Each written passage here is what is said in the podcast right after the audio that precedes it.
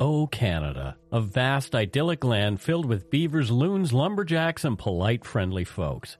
We have those things for sure, but there's a darker side to the Great White North, full of mystery, crime, the paranormal, and dark history. Join me, Mike Brown, and co host Matthew Stockton every Monday for the Dark Poutine podcast as we tell dark stories from north of the 49th parallel with the Ottawa game covering more international cases. You can listen to Dark Poutine for free wherever you find your favorite podcasts. Kickoff for Super Bowl 34. The Titans Rams 2000 Super Bowl, an instant classic. Hours after the game, two men were stabbed in the street accused of being in the middle, the greatest linebacker in NFL history.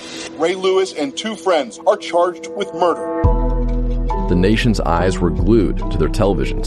The trial concluded, and the verdicts came back not guilty. What you can learn from all this is that big cases make for big mistakes. Look what happened in O.J. Simpson, and look what happened in Ray Lewis. Lewis went on to have a Hall of Fame career, but questions around that night in Atlanta still remain. So what do you think they're hiding? They know what happened. They know exactly what happened. After 20 years, it's time to get to the bottom line truth.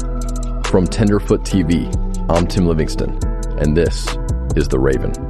Listen for free on Apple Podcasts or wherever you get your podcasts. For ad-free listening and early access, subscribe to Tenderfoot Plus on tenderfootplus.com.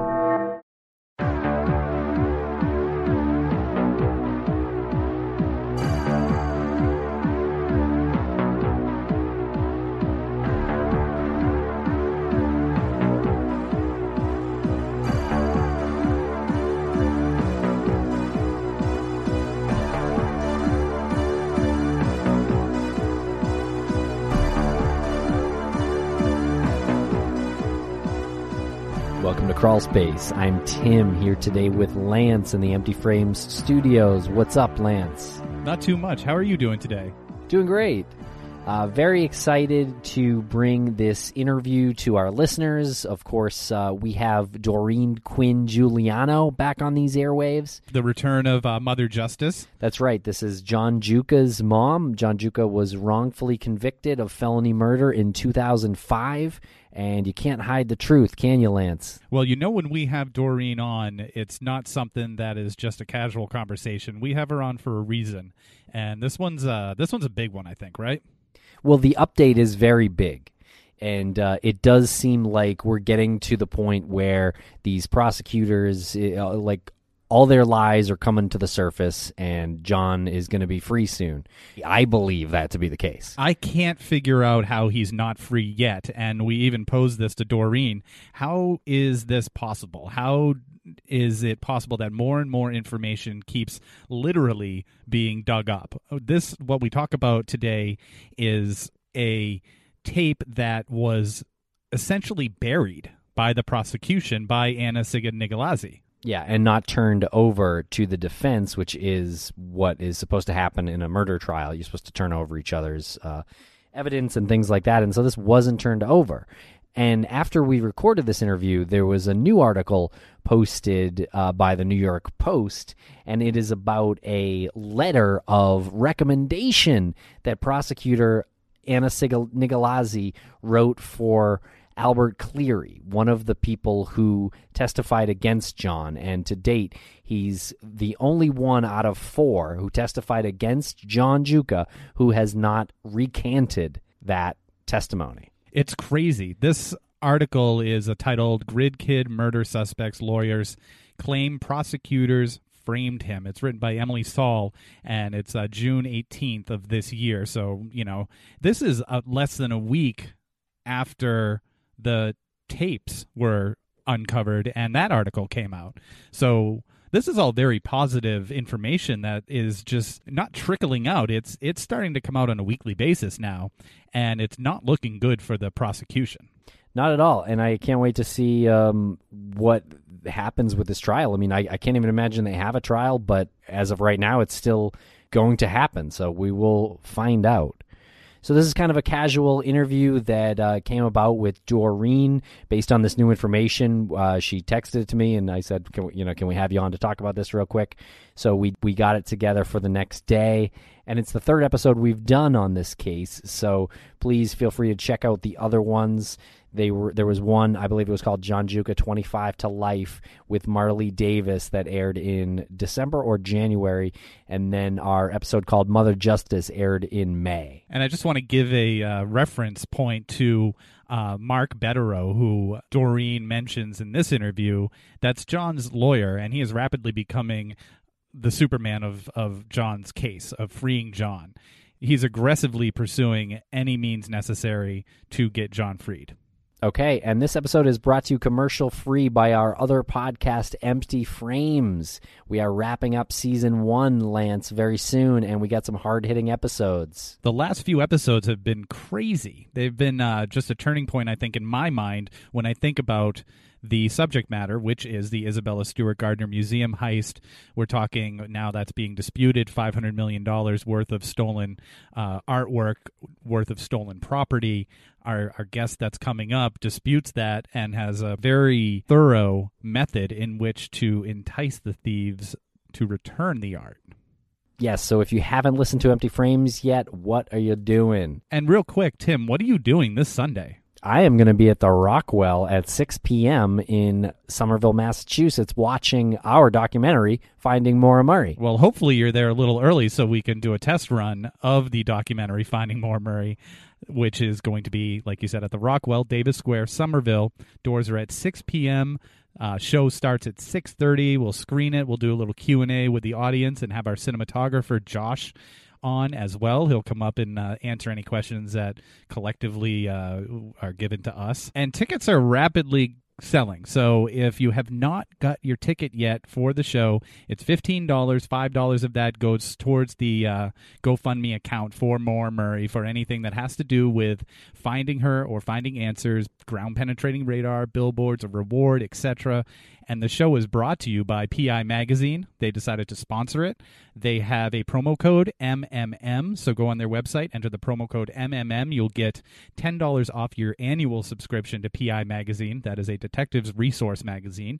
And they will also donate $5 of the MMM promo code to the GoFundMe. Okay, so let's play this interview with Doreen. Thank you very much for listening. Follow us on Twitter at CrawlspacePod. We're on Instagram and Facebook as well.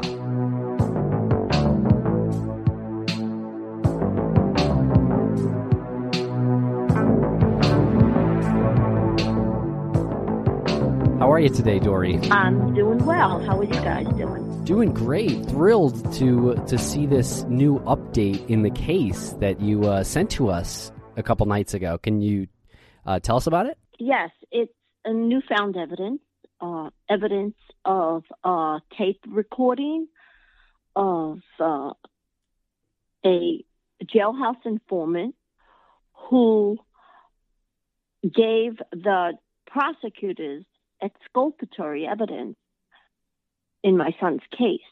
It's very, very damning to the district attorney because they hid that information from John and his attorney. So these, the, you just said they hid the information. Before I get to my question, I just want to say welcome back and congratulations on this. This is uh this was reported by the Daily Beast by um, Hella Winston, who's also written the uh, the other article back in April about uh, John. And uh, it seems like she's been uh, quite a proponent for him and following uh, his story over over the past, uh, you know, over over the past. But um, getting back to you saying that they hid it, is that something that's you hear like they buried it? Is that the same thing? Uh, yes. Um, Anna Siga Nicolazzi, the prosecutor on my son's case, never disclosed it to the defense. John could have um, used this information to um, help his help prove his innocence, and she buried it. She never disclosed it, and she had 13 years to disclose it, and she chose not to. What is on it on the tape that's uh, damning to the prosecution against John? Well, it was a complete different theory than the theory that she put before the jury. So the theory that she Mm-hmm. put towards the jury that they heard was was not uh, in was not in conjunction with what is on the tape. So she hears that in 2005, and that's something that she selects as not going to be part of the court trial. Exactly, but that wasn't her choice to make. She's supposed to turn over everything. She acted as the gatekeeper of favorable evidence Yeah. for John. No matter what the evidence is, whether it's damning or favorable, you have an obligation to turn that all over. And she chose not to. And she was even more deceptive by putting the jailhouse informant's name on the witness list to make it appear like she was on the up and up, when in fact she changed his name from Joseph to James. When the defense received the witness list, we've noticed that there was two jailhouse informants, one a John Avito and one a James Ingram. So of course we frantically tried to research them and surmise on what they could possibly say. When we seen James Ingram's name on the witness list, we tried to find him and we couldn't. And that's because his name was deliberately, I believe, I believe deliberately changed so we couldn't find him and question him and find out that he actually claims John's well, I'll go back a little bit. He actually talks about Russo and Russo's confession and totally excludes John from any wrongdoing at all. And that we would have we would have used him. She was making it appear like Joseph Ingram was a witness for the prosecution when in fact he would have been called by us if we would have known about him. Right. Amazing. And and, and it, it's even more troubling, Lance and Tim. It's even more troubling because in the CRU, we went to them for help and they claimed they were going to reinvestigate the whole case and our accusations of wrongdoing. So they even had this information and they didn't turn it over. So there's 13 long years of hiding this information from John. I want to go back quickly to just changing, simply changing the name to make it look like it's a uh, it's a witness for the prosecution. The man on the tape who claims that John had no role in the crime, had no role in murdering uh, Russo. His name is No. Joseph. No, no, I'm sorry. You you you misspoke. Oh, oh no, no, I, I did misspeak. I'm so sorry. Yeah. Um. Uh. Let me start that again. Murdering Mr. Fisher. Fisher. Fisher. Russo. I know. I was looking at the wrong name. I knew it the second I said it. Sorry. I'll go back. So I want to go back really quickly to talk about how the prosecutor can change someone's name to make it look like they are a witness for the prosecution. This man's name was Joseph Ingram, and in this tape he says that John had no role in in uh, Mark Fisher's murder. And how is it that someone from the prosecution or anybody can make that mistake and say put a name James. I mean, James and Joseph are not the same name. And was it was her explanation for this? They just simply wrote the wrong name, like a typo. I'm not sure of their explanation. I think they have to reply to our motion. But I can say this much. She put approximately 45 names on the witness list and spelled every one of them correctly, except for the one who was favorable to John. Yeah. Yeah, I, that that could go that could go either way. Maybe she does that and she says, "Listen, I did every other name correctly. You know, this was this was an honest mistake." It just seems uh it does seem a little suspect. is I'll argue with that. So why is it the one who was the most favorable for John was the one that she made the mistake? So I believe it was so that we couldn't find him. We could, we couldn't find him in Rikers Island. We couldn't find him. I mean, we Googled his name. We couldn't find him because the name was wrong.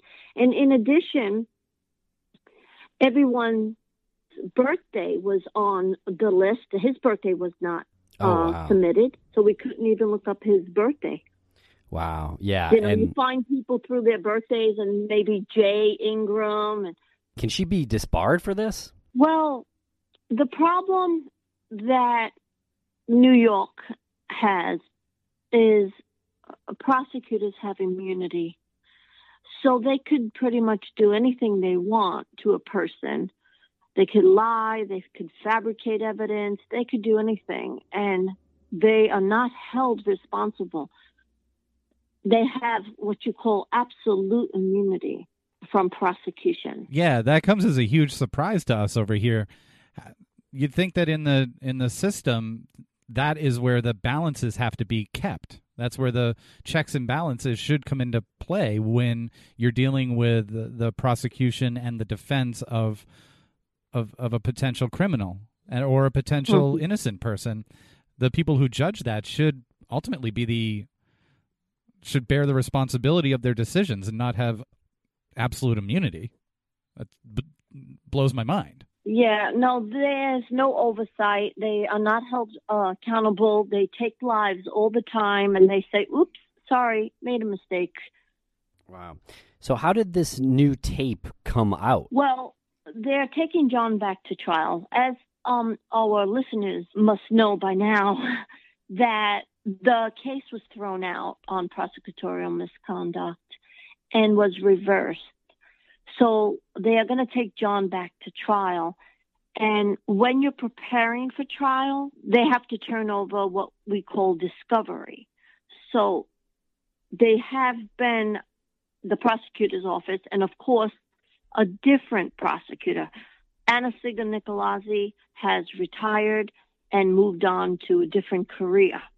So the new prosecutors have been handing over everything to prepare for trial. And it was in there. There was a recording, there was a tape, and John's lawyer, uh, Mark Bederow, who is extremely thorough and picks through everything, listened to this recording, was stunned because it didn't fit the theory that Anna Siga Nicolazzi put before the jury.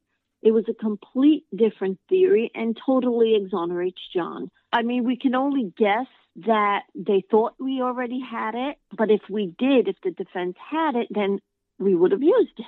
Or it was a mistake that uh, they turned it over. Okay, so I guess you just kind of answered a question that I had that some people listening might have, which is why why was it never brought up in the meantime? Why was it just found after Nicolazzi uh, left the, the case or retired?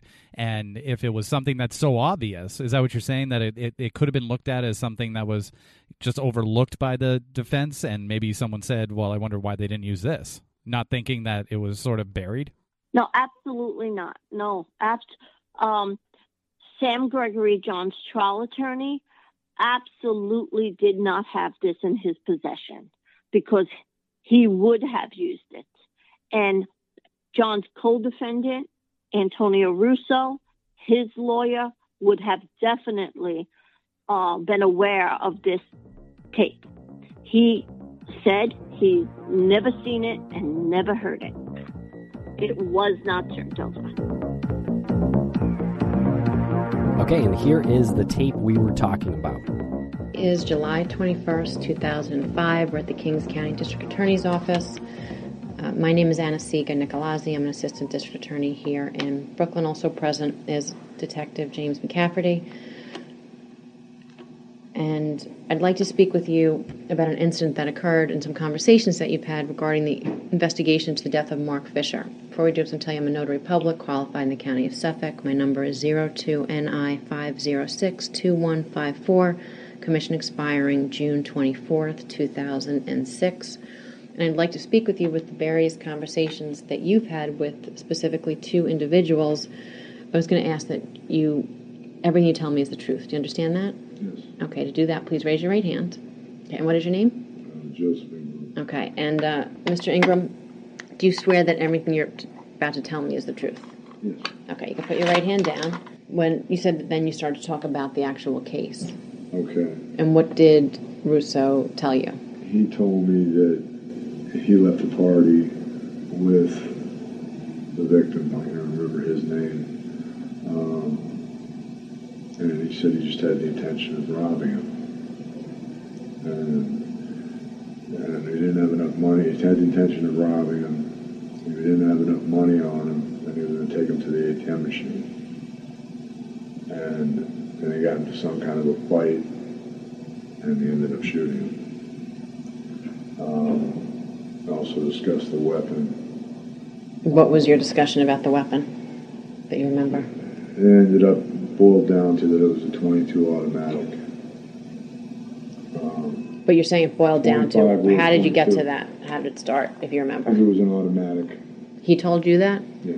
All right, and what else did he say? It was an automatic. Mm-hmm. Um, and like what kind of automatic? Da, da, da. And I believe he bullshitted me.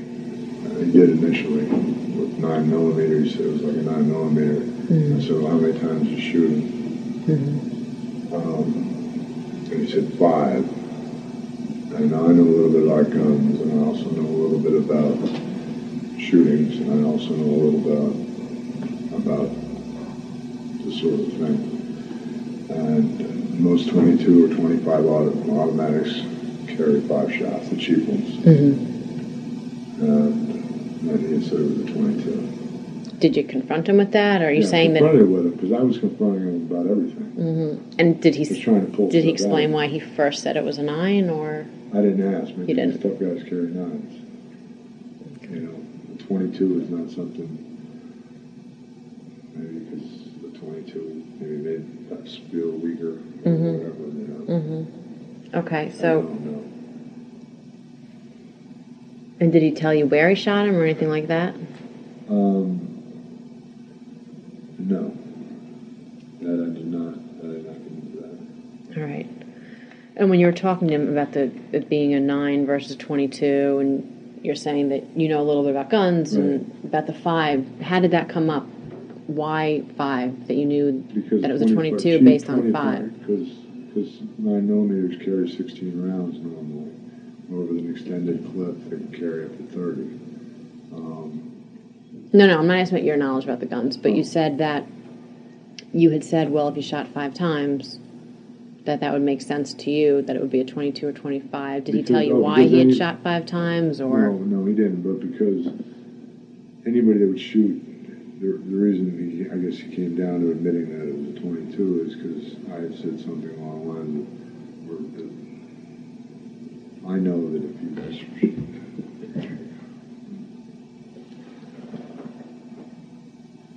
you shoot one, shoot somebody, you shoot one time.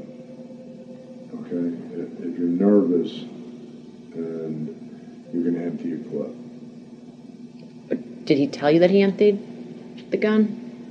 No, but I said, I said, why did you only shoot five times? Hmm. And what did he say to that? It was empty. Okay. And that's when you came down to it being a different type of uh-huh. gun based on that. When you said, why'd you shoot five times? And he said, it was empty. Right. Or why only five times? Okay. Um, and what did he tell you happened? Did he tell you where he shot him? No, I didn't ask that. All right. And what did he tell you happened afterwards, after the scuffle that led him to shoot the guy? After the Russo, I'm stuff, talking they about. were in, they were Russo. Mhm. While they were fighting, he had he ended up having to shoot him. I guess he was losing the fight, Mhm. um, or decided he didn't want to fight anymore, um, and just shot him. And, then what happened? What did he tell you happened after that? Then he went and made a phone call. and he took his wallet. He took his wallet. Um, and the money. I don't know what happened to the wallet. Um, he took he took the wallet. Went and called John's house and asked John if he could come over. Um, and then he just shot the kid in the leg. What about shooting a kid in the leg? that he shot the only he said he shot the kid in the leg. Who did he tell that to? To John. During this phone conversation. Right. John let him come over, or came over. I don't know if John Allowed told him to come over, or he just came over. Mm-hmm. Um, and then when he got there, see now I'm getting into two things because what John told me, what he said. Okay, well, again, if it's something you're confused about, say you're not sure, Okay. but if But what I'm saying is, he said knocked on the door. John Mhm. said he beat on the door. okay, Okay. Um, John answered the door. Um, the kid asked him to get rid of the weapon, and John refused. who's telling you that now? Russo. Okay.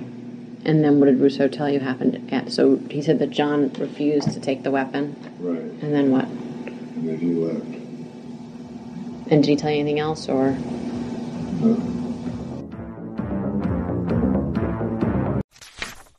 I'm Samantha Cole, host of the new season of Understood, the Pornhub Empire.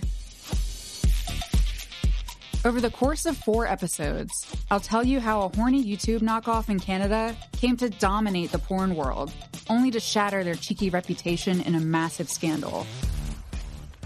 The Pornhub Empire is a new season of Understood from the CBC. Available now wherever you get your podcasts. Hi, listeners. I'm Vanessa Richardson, host of the podcast Serial Killers. Like many of you, I'm fascinated by the darker side of humanity. What causes someone to develop such deadly desires and why they decide to act on them?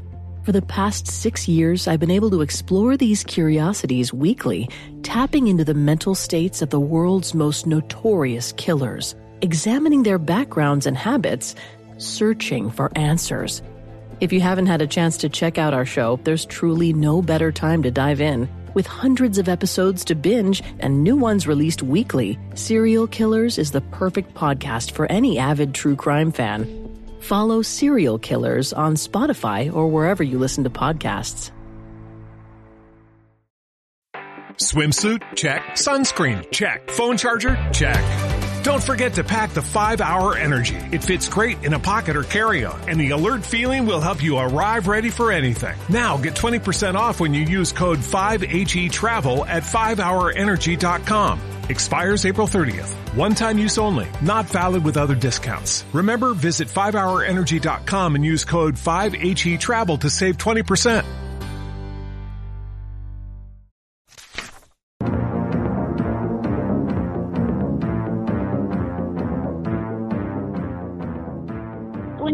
Step back and you look at her theory, you're able to tell that she did not turn this over. Yeah, because she didn't use the information. She didn't ingest it as part of her case. Uh, she went with a complete different theory. Yeah. She had said that Antonio Russo uh, gave John the gun, and John called a friend named Anthony uh, to come and retrieve the gun and get rid of it. This wouldn't have fit her theory. And if you really look look at it closely, she made the co-counsel Patricia McNeil's case even harder because Patricia McNeil was the prosecutor against Antonio Russo. So if she had this information, she would have used it against Antonio Russo, no?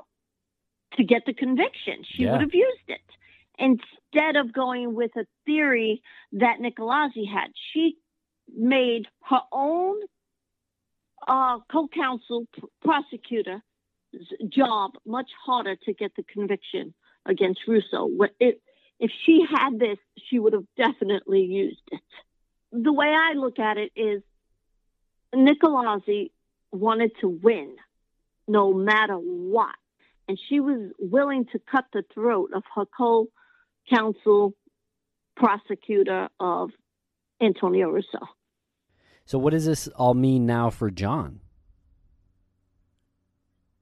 Well, we um, um well, Mark Bederow submitted a motion before the judge who is deciding over the reversal, the leave application, it gets a little confusing.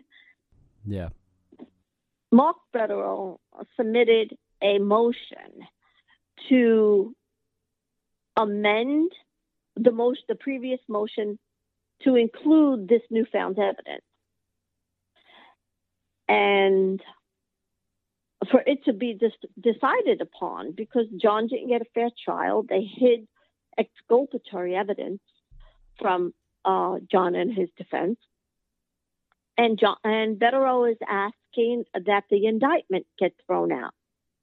Right now, as we stand, the conviction is thrown out because of prosecutorial misconduct. Now, with this newfound evidence, he's asking for the indictment to be thrown out. Yeah. Gotcha. Because if this was out uh, on May 1st when you had that bail hearing, I believe, or or a hearing, uh, if this was taken into account, he might John might be out right now awaiting trial, right? Absolutely. Wow. A- absolutely. Now, the content of this tape involves uh, Joseph Ingram. Who is Joseph Ingram in, in relation to all of this? How did how did he? Who is- yeah, how did he meet um, Russo? That's interesting. Also, um, he happened to be on a bus heading to Bellevue for blood work, Bellevue Hospital, and he meets Antonio Russo on the bus. And this is a prison bus, right, from Rikers? Correct. Okay. Correct. And he begins to brag about robbing and shooting Mark Fisher. And I'm not sure of all the details, but he does tell him that he shot him five times. He shot him with a nine, which recently the prosecutors sent detectives to prison where Antonio Russo was. And again, he confesses that he did this and he did this alone and he shot Mark Fisher with a nine Ruger or Luger. Sorry, I'm not familiar with guns. And the public was saying, well, he didn't get the gun correct, so that makes him not credible. But back in 2005, he thought it was a nine also. When the forensic experts claim it was a 22 that he was shot with. But on the tape, Joseph Ingram says he doesn't know what he's talking about because a nine has 16 shots and a 22 has five shots. So I'm a gun guy and I know what I'm talking about.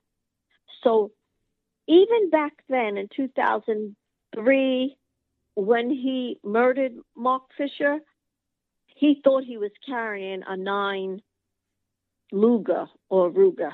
Right. He just didn't know, as opposed to he's uh, making it up. Nine. Right. And and- Exactly. And, uh, if I'm if I'm gathering the information correctly, Ingram saying this and saying that he he thought that he was bullshitting him because he knows weapons and he knows shootings. Was it because Russo said that he he shot him and, and he ran out of bullets and he shot him five times and ran out of bullets and that's how he knew that it was a 22 because he ran out of bullets and he was going from the um, assumption that the gun was full and then empty and if he was going to unload a gun on him and it was a nine he probably would have shot him more than five times Correct. Absolutely correct. So he was. It, it's not that um, Russo was bullshitting. He was just unaware of the caliber of gun that he was carrying. Yep. yeah he wasn't he wasn't a seasoned gangster right. right So, so most importantly, he ex- exonerates John from any wrongdoing, and this was very, very uh, valuable information for the defense, and it didn't fit Anna-Sigga Nicolazzi's theory that she was going to present to the jury, so she hid it. She didn't turn it over, and she went with a complete different theory Now, what is Russo in prison for? murder. Of. M- Mark Fisher. And John's in prison for murdering Mark Fisher. Correct. And um, and there's been murder. Um, Antonio Russo. I'm not sure of the exact charge. If it's murder one, murder two, um, it could be felony murder, which I doubt. But I, I'm no expert on the the charges. But I know that John is in prison for felony murder, and Anna Sigal claims that John gave Russo the gun, and she further went on to tell the jury that Russo returned to the house and gave John the gun and said, It's done. And then John called a friend named Anthony to get rid of the gun, when in fact, Joseph Ingram confession was the complete opposite. She hid that, and John had a right to call Joseph Ingram to mm-hmm. the stand and explain exactly what Russo confessed to him. And John was denied that material. did John have a history of any sort of actions like this in the past? Never. Never once. How well did he know Mark Fisher? He met him that night. Met him that night and then instructed another one of his uh, friends or accomplices, instructed an accomplice to, to go and rob him and murder him and then he brings a gun back and asks he asks him if it's done. I know all the answers to this. I just want to get it out out of my head because I can't first I can't understand why two people are in prison for murdering the same person when there are so many counts including from the person himself that there was one person and, and that person acted alone and I'm still confused why John is even in Rikers right now when there's nothing there. There were so many scenarios that was presented to the jury. Uh, Nicolazzi told the jury that John was upset because Mark Fisher sat on the table. And then she said he was upset because uh, they liked the same girl, Mark Fisher and John. Meanwhile, this girl that uh, Anna Siga Nicolazzi claims John liked, he just met her uh, an hour beforehand. So, and John had a girlfriend. And the other theories was John was in a gang and he wanted to up the credibility of his gang, so he needed to get a body. And there was another theory. There was four theories. I can't remember the other one, but they were getting more and more ridiculous. Yeah.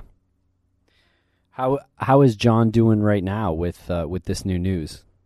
Well, he's very hopeful. He was a bit shocked. He said that, you know, there's hope. You know, we're afraid, Lance and Tim. We're so scared because we've learned a lot and we've learned that prosecutors protect each other, judges have rulings that don't make any sense. And we are very hopeful. We are hanging on the law. The public knows exactly what happened. Evidence, exculpatory evidence that would exonerate John was hidden. And in that alone, John deserves a fair trial. If all this evidence is hidden, then it makes you wonder why did they hide it? You know, in the first place, we're supposed to have a fair trial. And that's what I've been begging for for 13 long years a fair trial. If we had a fair trial, John would not be in prison. There is so many wrongful convictions. They hide evidence. How how is the playing field fair if they're hiding favorable evidence from us? You know, they have all the money, all the government's money to hire investigators and experts when in fact we have to use our own money. We have to get two and three jobs just to pay the lawyers, to hire experts. The money always runs out. And then that means your loved one, your father or mother or sister or uncle or son has to stay in prison because you don't have the money to fight back. They have a team of three, four hundred prosecutors, and what does the defendant have? Maybe a mother, maybe a father, maybe a, a wife. Which is all ironic because I thought the whole system was supposed to be geared towards defending your, you know, your innocence. You're you're guilty and I mean, whoops, that was a Freudian slip. You're innocent until proven guilty, right? And but it's, it's a joke. It is a joke, uh, and and it's sort of like a rotten self perpetuation of the system, where I don't know where you, if you could pinpoint exactly when it started to happen, but there was a transition and a shift of power and money, and it just favored it favored the uh, the prosecution, uh, the judges, and mm-hmm. it did not favor the people of lower middle income who just eventually run out of money and energy. Yeah, but then they'll argue with you. The judge will argue and say, We will give you a legal aid and you don't have to spend a dime. But then that legal aid has a, a mountain high amount of cases, doesn't have unlimited funds to hire experts or investigators, does not. There is a budget and it's not a very high budget. So really the money isn't there and the legal aid is overwhelmed. It's it's not fair. It's not a fair playing field. So what does the defendants do? They cop out. They plead out to something that they didn't do, because their chances are they are going to get convicted and end up in prison for the rest of their life for something that they didn't do. And then you wonder why there's 2.3 million people incarcerated. And prosecutors, they don't want a loss on their scorecard. They want to win, win, win. Because once they have that perfect record, they could go off to become a defense attorney or, you know, they excel from winning. They don't excel from losing. Right. They could go off to have uh, their own TV show. I know. Despicable. I know.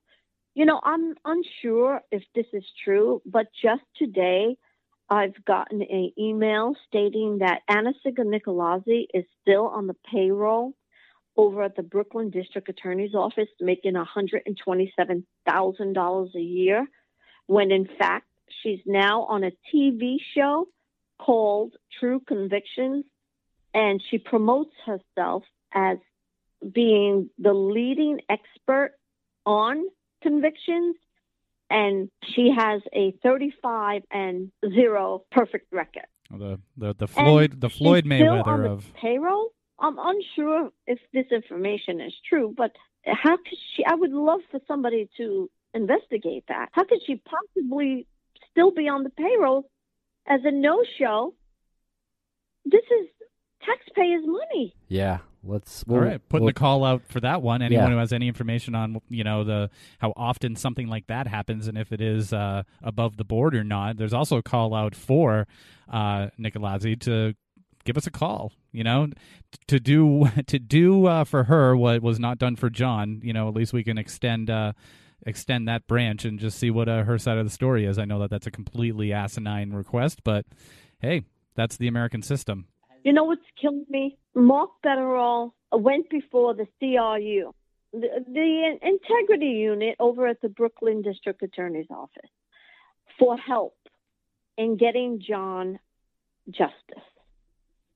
They review cases to see if there was anything egregious and you know any mishaps, and they supposedly investigated thoroughly and they had the opportunity to turn over this tape, this tape that totally exonerates John. And and we I looked to them for help. And they also they they let us down. They let us down. Yeah. They had a fair opportunity to, to give us that tape. And why did we receive the tape now? I believe that it was a discovery dump they're dumping everything on Bederow, figuring maybe he'll miss it or or maybe they're on the up and up. This whole new group is actually fair and and being honest. and they gave him everything. Well, that would be nice. Yeah, that'd be a refreshing change of pace for you and for John. I have hope now. We have hope. You know, it's a roller coaster ride. We go up and down. Why they won't just throw their hands up and say, you know what, this doesn't fall on us. This falls on her. This falls on Nicolazzi. She did this. Is beyond me. Or maybe, you know, maybe they still will. Maybe they they will just finally uh, throw in the towel and come to realize that she's not so perfect. Yeah. Well, unfortunately, Joseph Ingram died about a year after in 2006, but hopefully that doesn't, uh, you know, impede any progress with any uh, future rulings in John's case. From my experience with other cases, when someone confesses, gives a statement, um, recants, and it's not favorable to the prosecution, they go after them and they threaten them with something to recant their recantation or else, or have some sort of leverage over them, like, okay, you're going to prison for 10 years for DWI, or something to that effect. Yeah. They can't go after him now. He said what he said. It exonerates John. It implicates Russo. And they can't go and twist his arm to say something else. It's written in stone what he said, and it's favorable to John. Well, that's a good uh, a good thing. Has there been a date set for trial yet? We have a hearing on June 28th, but not the trial. That's what's going on now. We're preparing for trial. That's why Mark Bederow has been requesting discovery so that he could better prepare for trial. And that's when this was uncovered. Is there a chance John gets out on bail after that hearing on June 28th? Yes. Oh, wow. Yes. Yeah. Uh, we have our fingers and toes crossed that he does give him bail. But I'll go even further than that. Uh, I got my fingers and toes crossed that the judge will just throw this out, uh, throw out the indictment, and let John come home.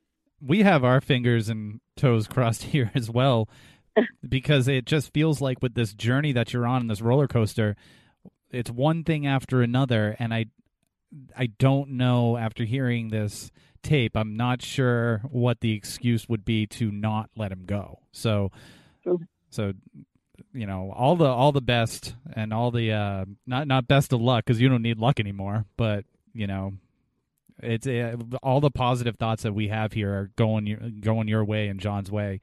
Just don't know what else can possibly come out that'll not convince a judge to say this is ridiculous.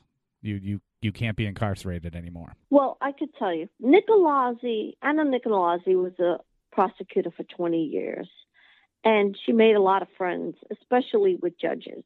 And nobody wants to expose a colleague, if you want to call her a colleague, that you know for 20 years. They all go to the same parties, all the same events, and they mingle. The judges aren't mingling with the defendants. They don't know them. They are just, it's just a face they see once in a while. They are mingling with the lawyers and their families.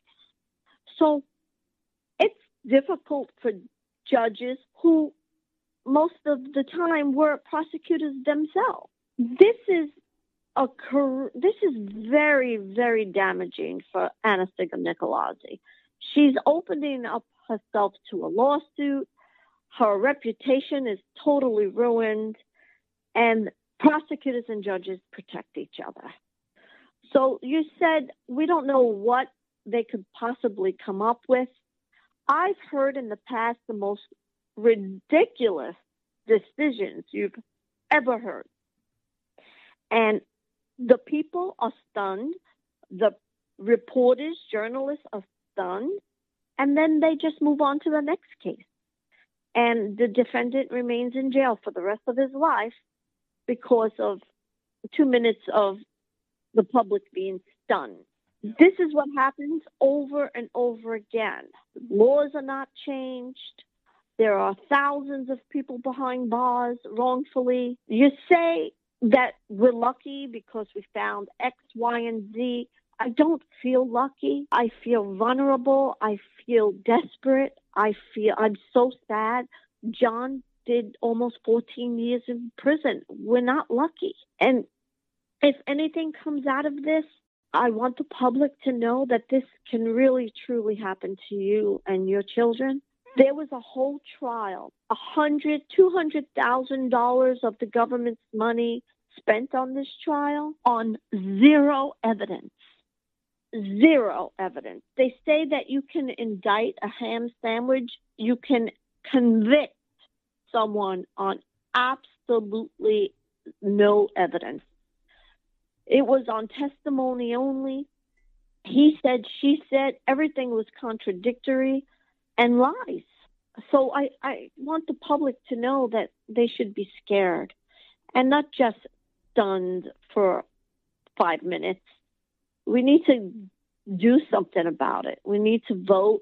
We need to protest and we need to show up. June 28th, let's take a stand. Let's not let them continue to take our children. And these people, the prosecutors, need to be held accountable for these kind of errors. This is absolutely egregious. And uh, Doreen, uh, we love you. Thank you very much for joining us again here on Crawl Space.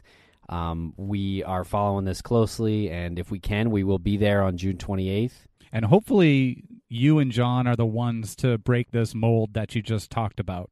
That people need to take a stand, and maybe this is the moment where we have a good, good couple of uh, representatives for the for the movement in question.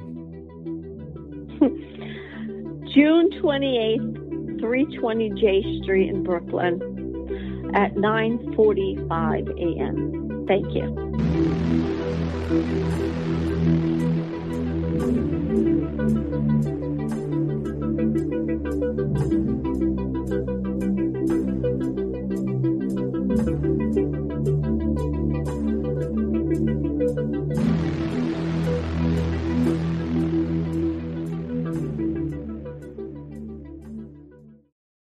Person goes missing, their loved ones often find themselves overcome with worry and grief.